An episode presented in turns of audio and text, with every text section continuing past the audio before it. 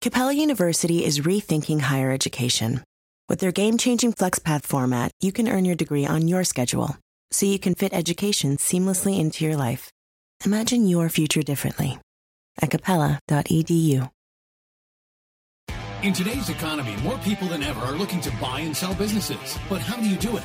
Welcome to the Deal Board, presented by Transworld Business Advisors. Straight talk about real deals and real people. Listen to stories, interviews, and expert advice to help your business sale, merger, or acquisition process. Now, here are your business exit experts, Andy and Jessica. Hey, everybody, welcome back to the Deal Board. And we have a great episode for you today because we've seen the statistics out there on our podcasts in the past, and we see that valuation is a very popular subject. Right, Jessica? Yeah, it's it's one of our top um, podcast episodes and has consistently stayed in the top, even though I think it was like episode two and three that we did. So today we're going to do a deeper dive into valuation. Um, and specifically, we're going to talk about some mistakes that we see people make when they're valuing their business or trying to value their business on their own. Yeah. And we've seen a ton of mistakes over the years that people make, even CPAs. It's crazy. And I just sat down with a valuation expert who just did a valuation that did a ridiculous job. It's not even one of our 10 reasons, but this person did a projection out into the future where the business was growing by 10, 15%. And all of a sudden, magically, the business, instead of having a 5% bottom line to gross, uh, it had a 15% uh, to gross.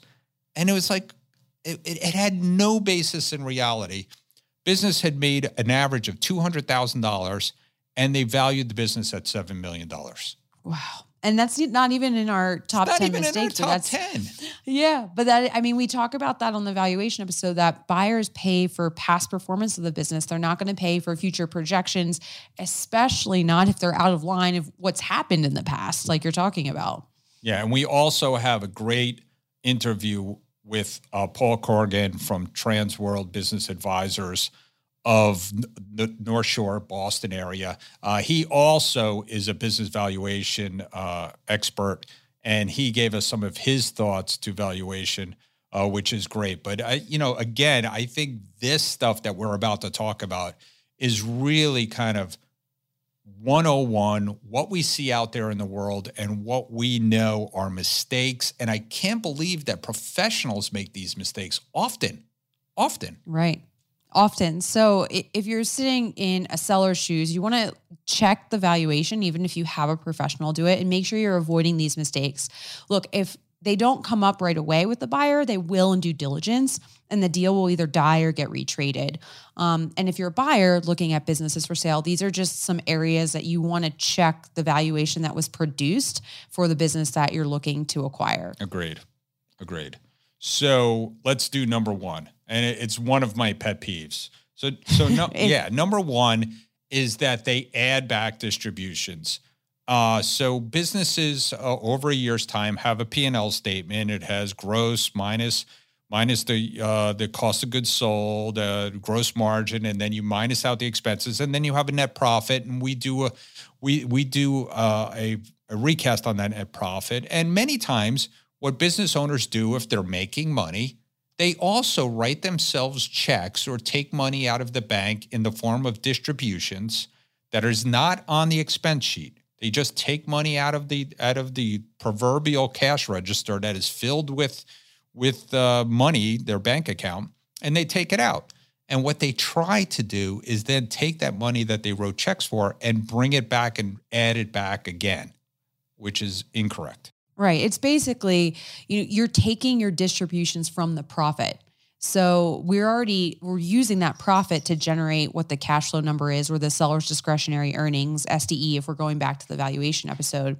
So if you're adding back distributions on top of that, you're double counting that profit basically. Right. And and there could be reasons that they brought money to begin with. I do a, a small little exercise and I'll try to uh, drill this down, but I do a small little exercise with my daughter opening a lemonade stand and I give her $100 at the beginning of the day and they make $100. So then they have $200, in their little cash register at the end of the day. And they take that $200 as a distribution and go buy stuff at the mall. So the question is, is did they make $300? Did they make $100 selling lemonade and take another $100 uh, from the till that I gave them, you know, to start off their little business? No, they didn't make $300. They only made $100. Yeah, so we see that one quite often. Um, and actually, that one kind of is related to the second um, biggest mistake that we see, and that's adding back salary for a second owner, family members, or additional owners. Um, like we talked about in the initial valuation recast episodes, when you're doing these add back situations and you're calculating your valuation based on seller's discretionary earnings, you can add back one owner's salary, but not multiple. Right. And sometimes we see that as well. I just uh, looked at the financials of a business that had three brothers in it and of course, they wanted to add back all three brothers. And I said, Well, do all the brothers work? And they're like, Yeah. I mean, you know, one of them is in charge of accounting, one's, one's in charge of the salespeople, and one's in charge of it was a construction company, one's in charge of project management. And I'm like, Well, you'd have to replace all those people with someone else. And that business would not be valued based on adding back all three salaries. And they only wanted 20 million for that business, by the way. yeah, it's just it's you're going to have to replace those people. Um, so it's not like you're going to find another buyer that has three brothers that are going to do the same roles. And even if so, that's not how valuations are calculated in the business marketplace. So only adding back one owner's salary and then the other ones need to stay in there. And we'll talk about this too, but sometimes you need to adjust the own the second owner's or family member salary to reflect a regular living wage. So we see a lot the family members are making way under what you would have to pay a general manager of a restaurant or something like that. Yeah, and that kind of leads to number 3. Number 3 is not adding back any salaries. So sometimes uh, you know, like we said, you have to adjust if they're underpaying, but sometimes when we see businesses that are valued uh, and and they're valuing it. They don't add back any salaries. Or the other mistake is if it's absentee owned, you could actually add back the manager's salary and value that. And if you have multiple uh, locations, each location can be valued as if it were standalone. Now, is the buyer going to have to look at it? If they're buying all three locations or multiple locations, are they going to have to look at it as a cash flow and how much they make and how they value it? Yes. Uh, but really, if you were truly doing a business valuation uh, for tax purposes or comparative comparing different locations, you have to value the location as if it was run by a business owner. Right. And I think that brings up brings us back to like the reason the valuations are done this way is to normalize businesses. Right? So then buyers can look at a business in one industry versus the next, and the valuation is the same. Um, so this is all like rules of the valuation. If you haven't listened to our original episodes, I think it was number two and three, go back and listen to those. And that talks a lot about like why do these valuation rules exist? But at the end of the day, you have to put all businesses on a playing field where they can be compared to each other. So, you know, adding back one owner's salary or the manager's salary if it's owner absentee so let's jump into number four. And Andy, this is another pet peeve of yours, but adding back your credit card bills on top of the expenses that have already been calculated. Yeah. What your accountant does is they'll look at your credit card bill. And if it's a business credit card, let's assume it's a business credit card, uh, they take the the expenses on the credit card and put it into certain categories. So they'll put uh, the restaurants into meals. They'll put the travel into travel T and E. They'll put in uh, the gas into the automobile expense. And what we do as as as valuation and business brokers is we're going to add back what we think is discretionary. So we're going to add back perhaps some of the meals, we're going to add back some of the travel, we're going to add back the personal car, we're going to add back the personal cell phones if that's run through the credit card too. And so we add all that back, and that's part of SDE. Now, what owners and accountants and sometimes accountants want to do is they're like, well, we pay a check every single month to our credit card for $2,000. So that's another $25,000 or so of money that we should just take a number of 25 and throw it on the bottom line. And it's crazy. You can't do that. All right, so that brings us to number four, which is another one of your pet peeves, Andy, but adding back credit card bills after the expenses for the credit card have already been reconciled with, with the accountant. Yeah, what your accountant does is takes your credit card bill and looks at the credit card bill and sees charges for gas and puts that in auto and sees charges for dining or dining out and puts that in meals and sees like travel and puts that in the uh, T&E uh, expense file. And, you know, maybe there's cell phones on there and puts that in telephone. And what we do as business brokers is we start asking the owner questions like how much of this is personal? Is there a personal car? How much of the travel is personal? How much and so what we do is then recast those items: the auto, the travel, the meals, the the the cell phones and telephone, uh, perhaps some insurances and things like that. And what owners then want to do after we add all that back, say, well, wait a second, I write a check every single uh, month to our credit card bill for say $2,500 or so. And that's, you know, another $25,000, $30,000 a year. So we should just take a $25,000 number, stick it on the bottom of the recast plus $25,000 for credit card. And you can't do that.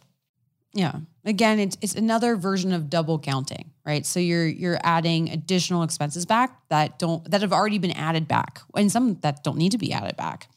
Um, so then, related to the double counting too, number five is adding balance sheet items on top of the cash flow valuation that's been calculated. Yeah, there's a lot of this out there, and and and there are some rules of thumb that uh, I don't necessarily agree with that say, oh, you should add inventory on top of it, and I could go with maybe excess inventory, but really, uh, some people want to say a two-time or three-time multiple on SDE, or a four-time or five-time uh, multiple on on EBITDA, and then on top of that, we you know it cost us a million dollars in build out, or we have uh, $3 million worth of equipment, or, you know, they want to take the inventory and throw that on top. No, that's, that's mixing and matching valuation approaches and methodologies, and that doesn't work. Yeah, you really either value a business based on its assets or based on its cash flow. And what I tell everybody is that in the cash flow valuation or, or applying a multiple to SDE,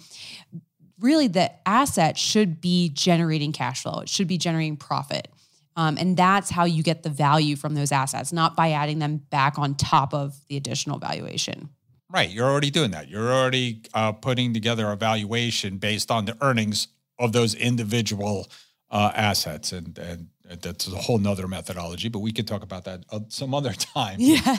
but the other, th- the other mistake that people make, the next one is they take that multiple and they apply it to the wrong number. And we've seen this over and over again. They hear, "Oh, my business is worth four. Uh, my business is worth three times, so three times gross, or three times gross margin, or three times, you know, some magic number that they come up with." And so they take the wrong number and apply the, the maybe a proper multiple, but they they they they they then take it and and multiply it by gross. And I just had this yesterday.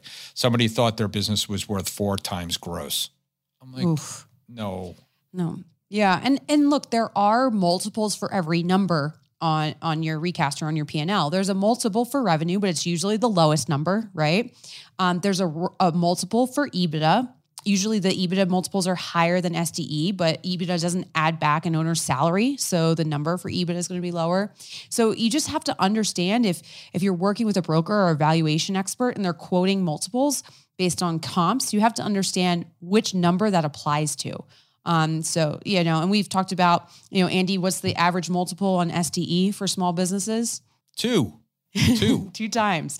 Right. So, yes, yeah, some people are shocked. They're like, well, I've heard it's three or four times. Well, that might be an EBITDA multiple versus an SDE multiple. So, you just really need to understand which is the proper number to apply it to. Right. So, there's almost two mistakes in that one. There's a mistake of applying the multiple to the wrong number, where, you know, you, you hear four times, four times EBITDA, and then you try to multiply gross sales and then there's the and then there's applying the wrong multiple so you're, you know, is is um, applying four times to the, you know, that to the wrong number. You know, they have the the right, they have the, you know, they have the SDE, but now they're taking an EBITDA multiple. So it goes both ways. Uh, again, uh, you know, of course, sellers are always trying to overestimate what their businesses are worth. So, um, and you know, again, the marketplace just won't pay. Uh, so, and especially if it goes through due diligence and they have smart people, which everybody's pretty smart when they go to buy a business. So the next one um, we have is adding back expenses um, for failed business um, ventures. And I see this a lot in marketing, right? So somebody might try um, a new marketing campaign and fails or doesn't produce the results they want to, and they're like, "Oh, well, we'll just add that back." Well, every every business has to try marketing and advertising and not everything's going to work right so you, will get a lot of questions that are revolving around due diligence like all right so we added back all the marketing expenses. Can this business really survive without advertising? And the answer is no. No business can survive without advertising, right? So that's the one you have to be careful of. Um, there are some real one time hard costs that you can add back, but just because something doesn't work doesn't mean it automatically gets added back. Yeah, and some things are business expenses that people don't think are business expenses. Like they think that uh, donations, uh, you know, ongoing donations are not a business expense. And, you know, I had someone that was their number one customer used to run a golf tournament every year and they were the number one sponsor. I'm like, boy, that sounds like a business expense. You know, but I, you know, understand if there's a one time donation to something and they'll never do it again and it didn't bring any business to them, maybe that's an, an add back. And we have seen some people bring on, like we had this uh, big boat engine company that brought on a second boat engine line that was a complete failure that they never launched. And they spent, you know, like $250,000 on inventory and things that they just trashed. So, uh, and, and brochures, that probably could be added back because again, it was an anomaly. You know, they're making a certain amount of money every year and that, and it dipped one year because of that that can work, but trying to add back expenses or over adding back expenses um, just puts a, a it, it creates inconsistencies, it creates mistrust, and if you overdo the add backs, uh, that's not going to be good for your valuation. Yeah. So what's the next one, Andy? The next one is uh, playing the revenue and earnings games of good years. And we see this a lot. You know, so if somebody's like trending down, uh, which we've seen uh, like before the economic downturn, people were trending up. And then all of a sudden during the economic downturn, they're trending down. They're trying to do a three year average, taking their best year ever and dragging it into this three year average. And I've seen, you know, private equity groups do the same thing as a business is growing. They take a three year average and try to drag back three years ago. That wasn't a good year.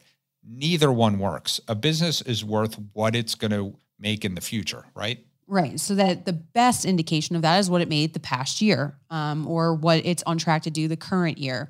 So you have to be careful with averaging and pulling in, especially if you have an anomaly year. Um, if you have like some, I've seen businesses where they they just nailed one amazing government contract or something like that for one year, and it was an anom- anomaly. They didn't repeat it the next year or the following. So bringing that into the future really affects the valuation. Yeah, that's not good, and it, it's not going to work. I mean, you know, so bringing in an anomaly in is not going to work. So, yeah.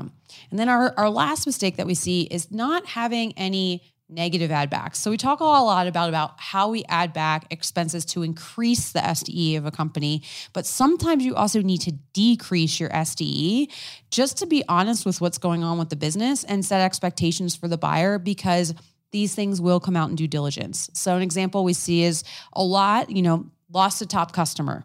So you need to adjust the revenue down, not expecting that revenue to continue in the future. And there's other ones we see too, right, Andy? Yeah, one of the things that we see a lot is uh, not paying market rent.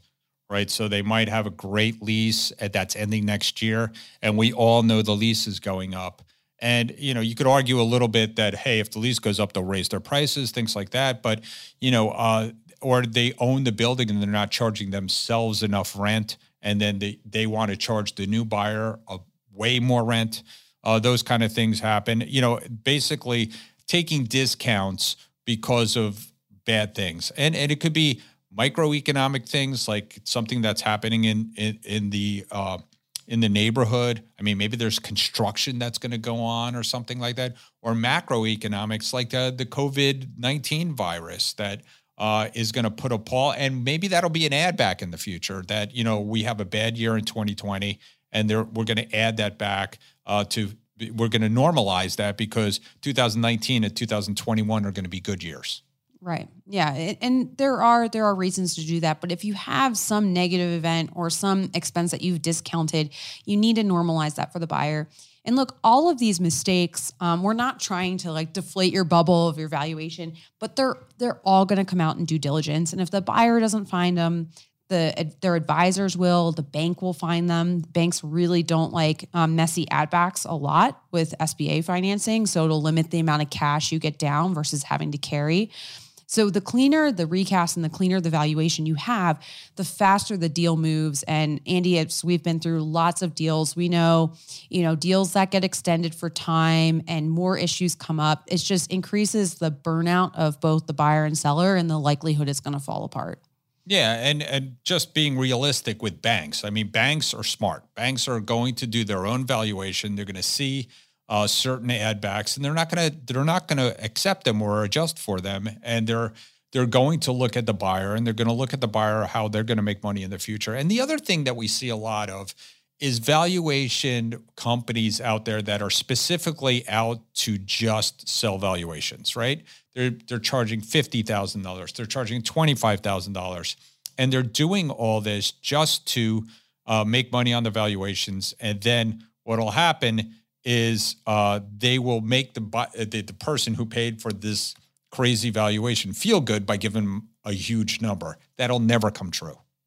So, Jessica, that that was a, a great list of items that we uh, have gone over. It's a, a, certainly a deeper dive into valuation, which uh, was our goal today. Uh, we have a great interview coming up, as well as a listing of the week and deal of the week. Uh, this is a great episode. I'm sure it's going to do well over the years. People are going to uh, play this one time and time again, and uh, we'll use it to help buyers and sellers uh, understand value. So uh, let's get started. Transworld Business Advisors is the world's largest business brokerage and mergers and acquisitions firm with over 500 brokers in nearly 200 offices worldwide. Transworld's team handles thousands of business sales every year.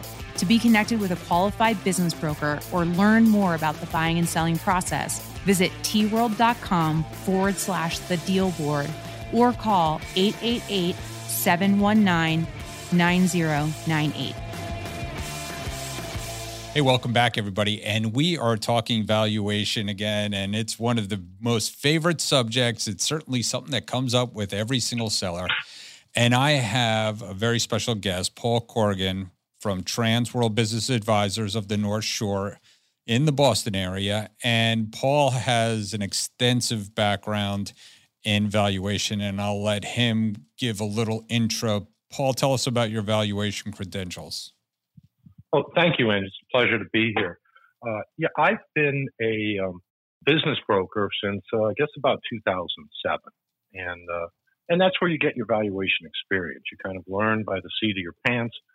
Uh, what does a business sell for? You talk to other brokers, um, and I always say business brokers are the best valuators out there. They know how much that pizza uh, shop across the street is going to sell for. Right. They can't necessarily do what a what a certified valuator do. And I got my certification in 2016 and actually started my own independent firm, Rosetta Valuations, um, to do that. And I always say the difference is is I can report, support, and retort on the why the valuation is worth what what it is, uh, and, and provide people with reasons uh, as to why the, the valuation is what it is and what you can do to improve the value of your business.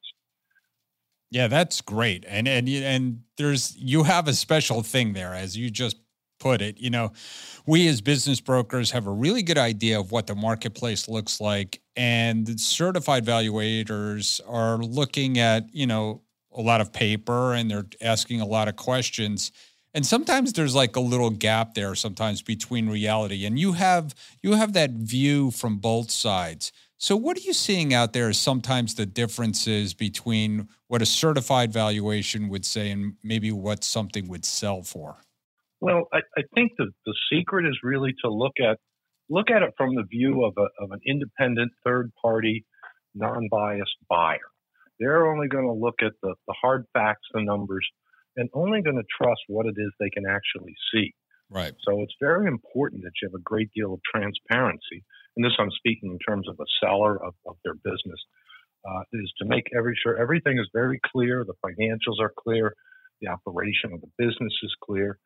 Um, and if there, and, and like I always say, every business, there's always been a few mistakes. There may have been a lawsuit here. There may have been a, an unhappy customer there.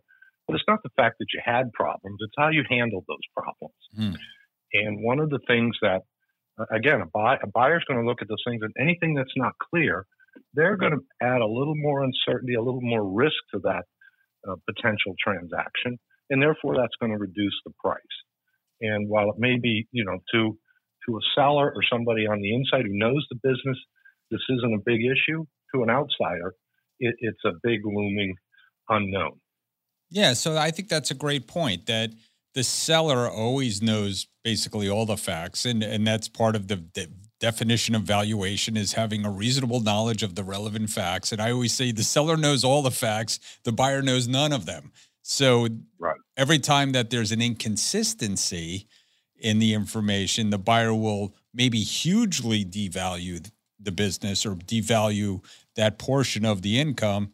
And therefore, there's some sort of you know delta between what the seller thinks it's worth or maybe even a certified valuation says it's worth and what a buyer is willing to pay well and and also uh, you know an owner they've been through the process of starting this business maybe from scratch or from a, from a smaller scale they they brought it up to a certain level they put a lot of sweat equity into this and a, and a lot of emotion and a lot of care it's it's their baby that they've had so they add a lot of value to that which sometimes you know ignorance is bliss to a, to a buyer. They they sometimes don't realize how much they're they're getting into. But another factor is, you know, a lot of times a seller uh, gets information from friends, relatives. Uh, my biggest example is always the uh, CPA, and and they're well, my CPA said the business is worth X, and usually that number is very high. Right. But keep in mind, uh, a CPA may have sort of a conflict of interest. They don't want to lose that client. So they really don't want to see that client sell sell the business because they may be losing uh, that uh, that accounting job. Um, so I always say if the, well, my accountant said my business is worth three million dollars, and I usually say, are they willing to put that on put their name on put that on paper, sign their name, and put their letterhead on top of it? And they usually they usually aren't. Yeah. So sometimes it's it's a a lack of getting you know proper perspective from people that the that the seller may know and trust. Yeah, I, and I see CPAs and even valuation uh, experts sometimes overprice a business because they apply big business valuation methodologies to a small little business. Like, and the simplest thing is the CPA tells the seller, "Well, your business is worth five times." and it's you know five times what right? And right. we go through that all the time. Well and, and and people may get multiples mixed up. Everybody always wants to know what's the what's the magic multiple? What's the multiple for my business? And that's sort of like saying well the average age in the united states is 37.2 are you 37.2 um, that that multiple doesn't apply again that applies to all businesses maybe in, in that particular industry but it's not going to apply to that specific business. If the business is well run, it's very efficient, lean, it's going to have a high multiple. If it's, you know, a tired, older business where maybe the owner's not putting in 100% effort like he used to, it's it's not going to be worth as much as uh, as the what the average is. Right, right. You know, I always say that those kind of things have an upward and downward pressure on valuation and or the multiple. You know, things like how does it look or even like some macroeconomic things that are going on right now i mean we're going through uh, an election year we're going through a, a little bit of a, a, virus scare at this point and those kind of world events could even you know scare buyers even more no a- absolutely you do kind of need to look at the a national picture a, a regional picture and then obviously in some cases a very a very local picture and yeah, it doesn't take much. As you can see, the stock market has been very volatile in the last week or so. Nobody knows what's going to happen tomorrow. But in, in the long run, you kind of need to sit back and say, you know, are things really going to change that much in the long run? Um, so it is tough to sometimes gain a, a, pers- a perspective because when you're valuing a business, you're eventually you're evaluating it into perpetuity. You're you're imagining that it's going to be there forever, um, and that's a tough um, tough perspective as to what's going to happen next week, as to what will happen one year, five years, or ten years down down the road. Yeah, I you know that's that's the magic of valuation is trying to predict the future. So talking about valuation methodologies or approaches, uh, what's your favorite approach, or what's your you know kind of go to to really get a good feel of what you think a business would sell for? Well, um, especially for small businesses, it's almost always what I call the income approach. There are three main approaches the asset, the income, and the direct data method. And the direct data method is much like real estate comps for, for a house. Mm-hmm. You look at what other houses around your area have sold for, uh, and you can put a put a comparable to to your house. You can do the same thing with business, but it's much more difficult. There's much less information available. That information is often spotty. It comes from other business brokers, perhaps from banks who've done transactions. These are known transactions, but the data that they supply to these um, sources that, that let provide that, that information may be spotty at best. We don't know as evaluators. A lot of times we get that data, we don't know was inventory inventory included in the transaction. Uh, was there were there excess uh, operating assets, uh, et cetera. Right. Um, so so the direct uh, data method is one approach. Uh, the other one is the asset method, which is just basically the the value of the assets in the company. It's not usually applicable unless you have a very asset heavy industry like the manufacturing. Right. So the most common is is the cash flow method. How much you know, how much cash flow is the business actually generating for the owner, and what is the the multiple of that? What is the what is the return on investment you need to make as a as a buyer for the risk that you're taking on? Right. And the stock market does exactly the same thing, but the stock market is a much safer place. They're large public companies. Uh, they have methodologies and strategies in place to handle all kinds of emergencies.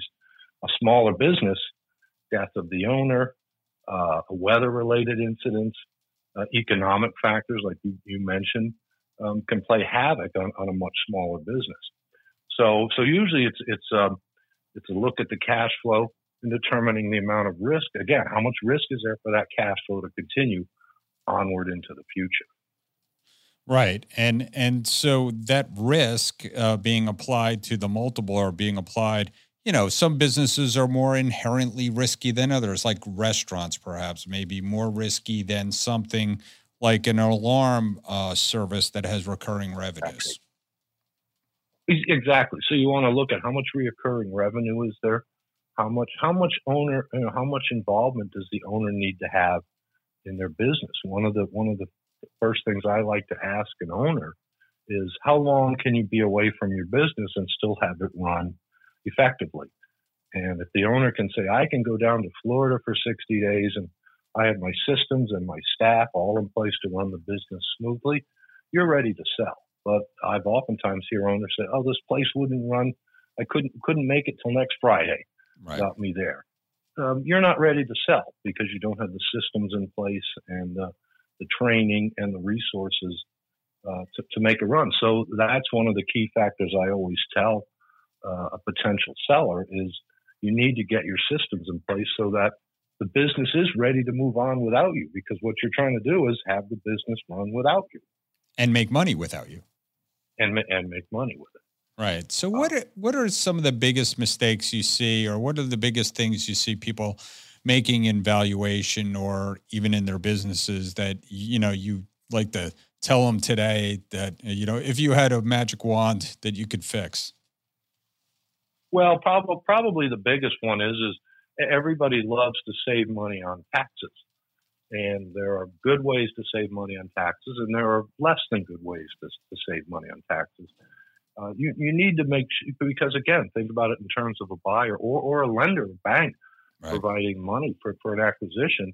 They're only going to trust what's on the tax return and what again what financials are clear clear and present. So so the biggest mistake is to not have your books clean and ready and simple, and, and everything's uh, very understandable, very clear as to why the expenses are what they are.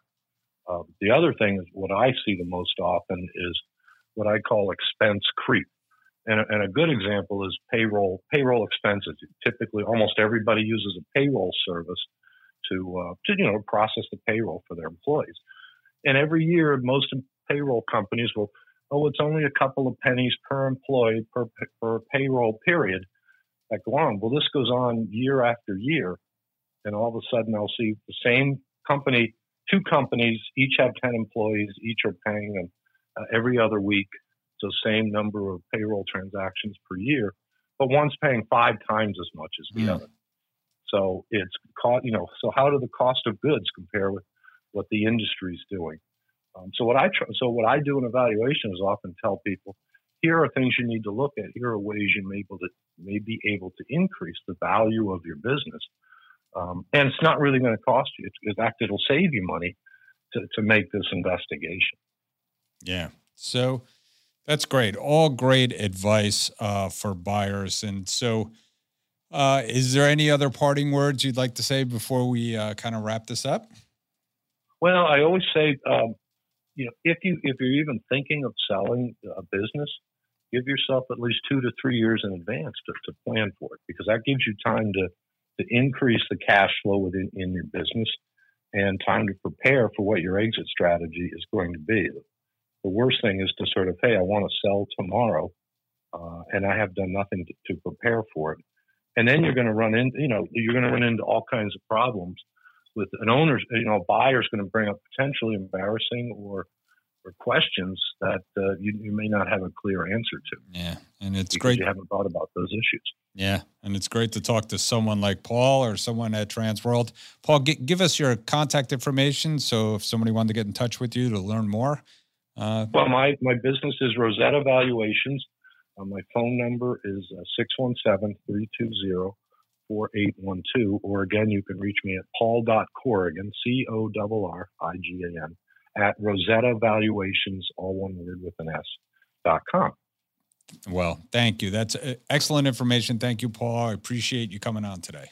Andy, I thank you for your time and, and speak with you in the near future. Hey, Andy, do you know what time it is? It's time for our deal of the week. Deal of the week. Sold. Hey, welcome back, everybody. And it is deal of the week. And we are experiencing, you know, nothing like we've ever seen before, sort of. I mean, we've been through downturns before, but we're still getting deals done. And here's a great example of getting a deal done in a very chaotic time. Michael Shea's with us from Transworld Business advisors of Central Florida.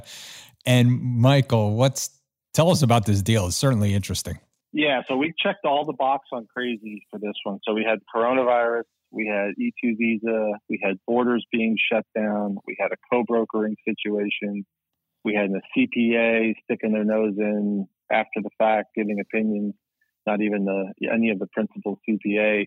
Uh, we had a sick landlord, and then we had uh, the uh, the government shutdown. So um, the buyer in this this was a oh, and we co-brokered it too. So we had a another broker's listing. Right. Um, the buyer in this circumstance is a son of a former client of mine who uh, you know bought a Christmas tree lighting. You know that time I told you about the Christmas tree mm-hmm. lighting business back seven eight years ago in the last one. Same family, right? So repeat business coming back. Young man's 22 and in Kazakhstan. Um, there's a mandatory military service, and he was not a fan of that. So he's going to buy a business to not have to drive around a tank in the in, on the borders of Afghanistan. Um, so got the thing through the immigration uh, portal. Um, coronavirus kicks in, and Trump puts the 60 day uh, or the 60 hour notice that we're shutting down the international travel right when my buyer was coming in. So we were wargaming remote uh, docu signing and positioning changing corporate ownership, but I was able to get the owner booked on a, the buyer booked on a flight through Moscow into Miami right at the last flight getting into Florida uh, to make the closing on time. So um, we did that closing and little side note, we uh, took some of the proceeds. I went down the street to a former client who owned a pizza parlor and we donated, Transworld donated a dozen pizzas to the local Florida hospital. And uh, did some good work for those medical professionals out there and brought some tears to their eyes when we when we did that. So scratched a restaurant owner, took care of a former client's son, and got a, uh, a new client into a new business. Wow, certainly good deals for good people. Uh, tell us a little bit about the numbers of the business. How big was it? Yeah, it was a small one. The company had been around for 40 years. Husband and wife team running it. They were doing about $200,000. Oddly enough, it was a printing shop, and their business picked up because hmm. they were in Lake County. They they serviced uh, a ton of retirement communities, and the retirement communities were ordering more printing during the coronavirus thing because that's how they communicated with their uh, clients and their tenants. So business was booming uh, because of the virus, oddly enough. Hmm. Um, and uh, we actually financed uh, forty percent of this. Uh, so the buyer got into the deal with sixty thousand dollars down. Great, sounds like a great deal. Well, if somebody wants, it's fantastic. Yeah, great deal. So if somebody wants to get in touch with you, what's the best way? 321-287-0349 or email me at mike at tworld.com. Great. Thanks for coming on again today. Thank you. Hey, Jessica, you know what time it is? Money time? Almost. It's time for listing of the week. Hey, we're back with listing of the week.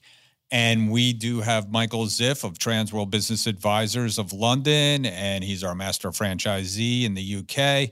Michael, welcome back. This is an interesting business. I know you've been working with this guy for a while, and it, it's kind of like that typical uh, situation that we have that we walk into a business and they have some work to do. So this is a guy who's got a leather accessory import business. Um, he's been going for 15 years. Um, he never ran proper books. Uh, I know him very well. I used to do business with him.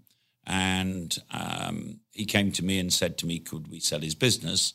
Because as soon as we sold his business, he'd like to become a broker for us. Hmm. Because actually, he thinks this is a great business as well at Transworld. Anyway, um, he and I um, talk a lot together and uh, meet. And I told him he needed to get proper books. And once he had proper books, we would start to get some decent offers for his business. It's um, a great business for somebody who's overseas, wants to come to work in the UK. Um, he's now developed his business well. Um, the year's just finished, will have made £350,000, and he's looking for a purchase price of a million pounds of which he would want £750,000 up front and the balance uh, over a couple of years. And he would stay to help um, to develop the business to the next stage. There are three opportunities as well to buy businesses or bolt on businesses uh, to make to double the size of this business as well, which he would introduce into the opportunity as well. Um, and we believe that if we could bring those businesses together, which we've looked at, we've got a business there that potentially could be making three quarters of a million to a million pounds a year. All right. Sounds like a great business. And we see that a lot that we could probably bolt a few businesses together. We've seen some buyers do that in the past. And we've also seen where somebody wants like you said, a million dollars for his business, has horrible books and records. We tell them to finally turn it around. They do. And now, like you said, uh, it's not as an expensive deal. No, it's right. He's gone from making 150 to 350. He's running it very professionally.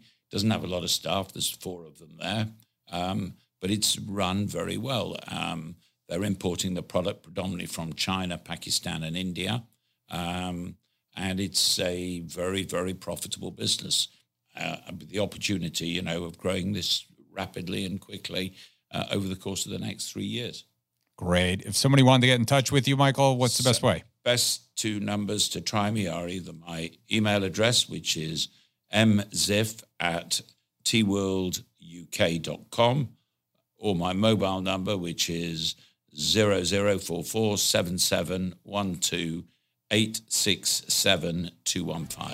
Thank you, Andy. Great. Thank you. Thanks for tuning into the show today. If you like the podcast, share it with your friends on social media. And don't forget to subscribe and leave us a review on your favorite podcasting app. If you have questions, would like to appear, or have suggestions for topics for the show, get in contact with us through our website, thedealboardpodcast.com. Capella University is rethinking higher education. With their game changing FlexPath format, you can earn your degree on your schedule so you can fit education seamlessly into your life. Imagine your future differently at capella.edu.